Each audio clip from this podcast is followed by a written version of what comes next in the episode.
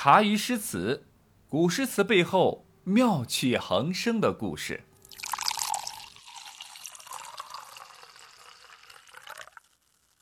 从七百一十五年开始啊，公元七百一十五年开始，守完孝的孟浩然同学呢，为了一解心中对老父亲的愧疚之情，决定用他最擅长的方式来缓解伤痛，那就是旅游。只是和十几岁的他不同的是，这次旅游是有明确的一个目的地的，那就是京城长安。为什么是那儿呢？因为那里啊有他老父亲一生的希望所在，希望儿子金榜题名，晋升大唐公务员。孟浩然同学从老家湖北襄州出发，开始了往长安走去的一个方向。这一走啊，呃，就走了十多年啊。这十多年过去了，孟浩然同学还没有走到长安。不知道这位仁兄啊是怎么规划这个线路的啊？你说吧，就算这个古代交通不方便，从湖北到陕西，我想就算是爬，也应该是十多年都爬到长安了吧？所以结论就是，孟浩然同学的目的地是长安没有错，但是他是绕着麻花路线走的，游山玩水为主，到长安参加应试，呃，再看看吧。虽然史书上记载，从公元七百一十七年到，啊七百二十七年啊，孟浩然同学呢都在到处求官做，但是以他的智商，难道不知道去参加应试科举才是最佳途径吗？所以可以肯定的是说，孟浩然同学依旧是玩心不改，依旧寄情山水交友，摄取日月精华之灵气来编写各种各样的诗歌啊，什么送别诗、赠别诗一大堆啊，比如说有什么这个送杜十四之江南，送朱大入秦啊，都下送兴大之鄂等等等等。那说好的对老父亲的愧疚之情呢？孟浩然忘了吗？没有，孟浩然自然没有忘记他从家乡出发的一个初衷，但他依然还是那个浩然，依然任性。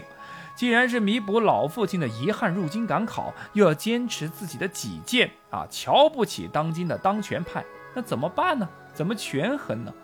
于是孟浩然想到一个方法，那就是让自己成为初唐四杰那样的文坛顶流的名人，然后被王公贵族看中来邀请自己，这样既有了还了老爷子的面子，又随了自己的性子。啊啊！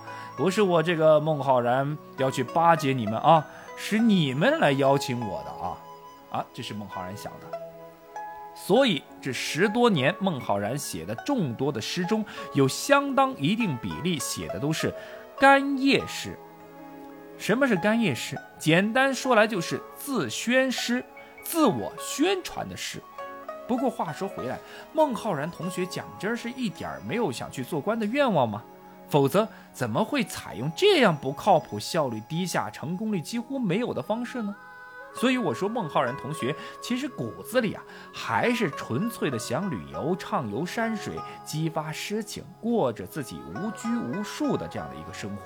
只是心中那份对父亲的愧疚，才偶尔激发一下他入世的情节。于是乎，孟浩然就在这样的一个矛盾的心境中，一边旅游写山水，一边干谒等邀请。在公元七百二十七年的某一天。干谒了十多年的孟浩然终于想明白了，他来到了十多年前自己定下的旅游目的地京城。这是孟浩然第一次入京赶考，第一次考试，大才子孟浩然名落孙山，以失败告终。结果令人错愕，但也印证了那句话：大才子永远当不了好的公务员。对于孟浩然考试失败的结果，其实我并不意外。对于孟浩然考试失败的结果，其实啊，我并不意外，甚至都觉得他能赴京赶考，也就是为了还病逝父亲的遗愿，让自己心中呢少些愧疚。可以说，他压根儿就没认真准备过。刚刚拿到考试结果后的孟浩然，随即就写下了一首诗。这首诗呢，也验证了我的观点以及孟浩然自己内心的真实想法。昨夜斗回北，今朝岁起东。我年已强壮，无路尚忧农。桑野旧耕赋，何锄随牧童？田家占气候，共说此年丰。”这首诗名叫《田家元日》，第一句写斗转星移，岁月不居。昨晚除夕还是寒冷的农冬，今朝大年初一起来就已经是温暖的春天。这两句时空转变的写法，显示了时间的推移、节序的更替，暗点了题中的元日，预示着自己已然还了老父亲的大遗愿。从今天开始，我孟浩然又可以自我 happy 了。第二句立马就写到自己虽然已经到了不惑之年，比起没有官职、没有事业编制，更关心的却是农业。你看吧，妥妥的寄情于山水。什么功名利禄的考试，呸呸呸，都到一边去。第三句马上就开始了，又幻想起自己当农民的乐趣了。比如白天在田间和农妇呢一起扶犁耕作，傍晚在路上和锄伴木桶一道回归农庄，啊，从而深深的体味到田园风光的美好，田园生活的快乐。最后写到丰收的季节是农民最快乐的时光，甚至暗示比金榜题名更让人开怀大笑。所以你看看，孟浩然真有正儿八经的想要考取功名吗？当然，从另外一方面来说，也幸亏这次考试失败了。要是成功了，也许对于咱们大唐江山的啊山水田园诗的发展将有极具的阻碍性。你能想象出每天当公务员的孟浩然坐在京城奢华的办公室里整理文件文书之余写山水田园诗吗？不可能。考试没有成功，当不了官儿，但近十多年疯狂的写山水田园诗，还是让孟浩然呢收获了很多粉丝及文坛诗友，自身的影响力呢那也是响当当的。在一干子朋友哥们儿中，和孟浩然玩的最好的就是王维了。这年，王维呢是大约二十六岁，孟浩然四十岁，十几岁的年龄差距毫不妨碍他们成为忘年之交。兴趣爱好相投，价值观念相近，这样的人才能成为终身挚友。王维和孟浩然，哎，他就是这样的。赴京赶考的孟浩然，除了考试，自然就是打卡京城各个网红美食点儿、茶楼、景区等地。前面我们也说了，大唐京城可谓是文化、政治、经济的发展中心，各种大咖那可是多如牛毛，在这里经常举行各式各样的沙龙聚会。这些沙龙聚会啊，可不是一般人想参加就能参加的。能够参加这样的沙龙的人，那可是非富即贵，身份显赫。所以讲真，当时以孟浩然的那平民身份是没有资格进这样的场所的。但是没办法呀，人家有才呀。虽然是一介布衣，但是诗名啊早已传遍天下。在王维的引荐下，孟浩然自然也被邀请了来。这是一个凉爽的秋日午后，长安金黄色的落叶铺满了大道，雨后的梧桐树散发出一种寂寞的味道。而此时，庭院中的人们却浑然不觉，因为他们正在兴奋地讨论着。好诗啊，好诗！李兄，这首诗风格浑厚，用词讲究，堪称诗中上品啊！哎呀，哪里哪里！这群人直接把沙龙摆在了雨后的庭院，凉风习习，甚是宜人。还有哪位才子啊？尽情的展示吧！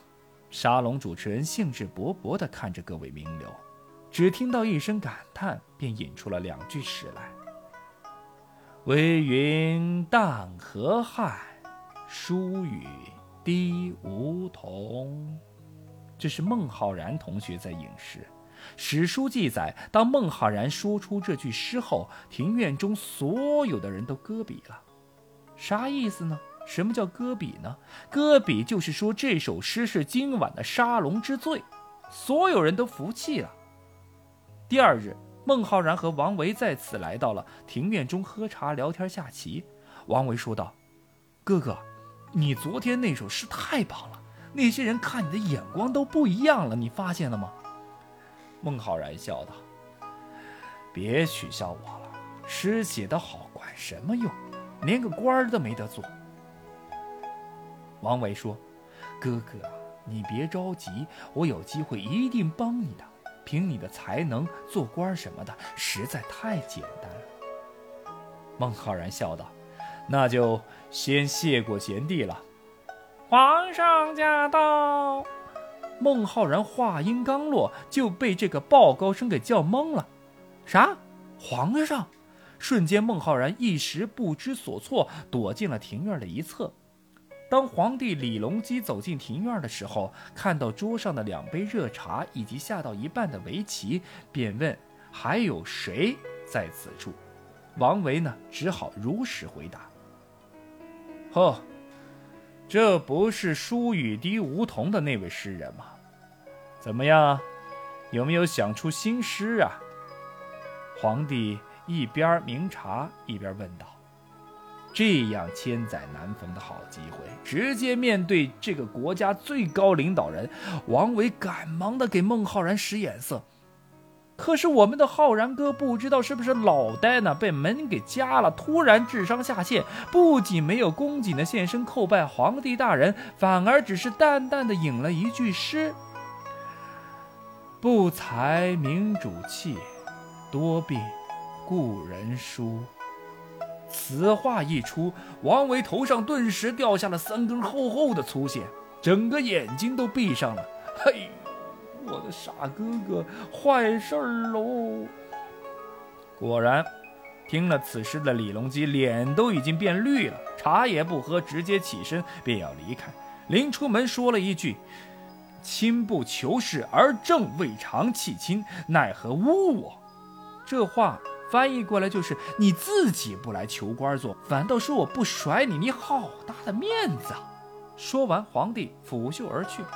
哼，哎呦，这次是真的完了。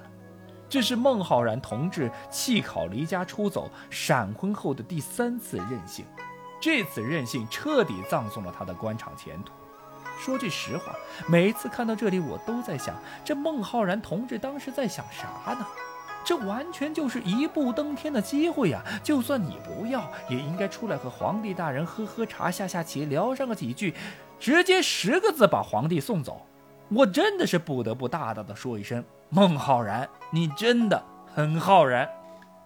后来我又冷静的想了想，也许孟浩然是这样想：本来是对父亲有所愧疚，所以决心赴京赶考。一路上呢，虽然犹豫不决，但听到了许多褒奖新皇帝李隆基大人的话，相信此时的朝廷是欣欣向荣的，所以呢，最后好歹也是来了。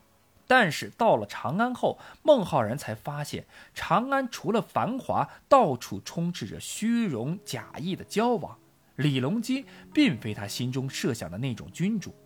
对于一个长期寄情于山水的诗人隐士来说，京城长安的浮夸与虚伪是他最不能接受的。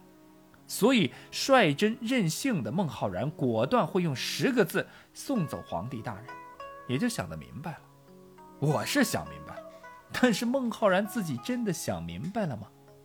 我看，未必。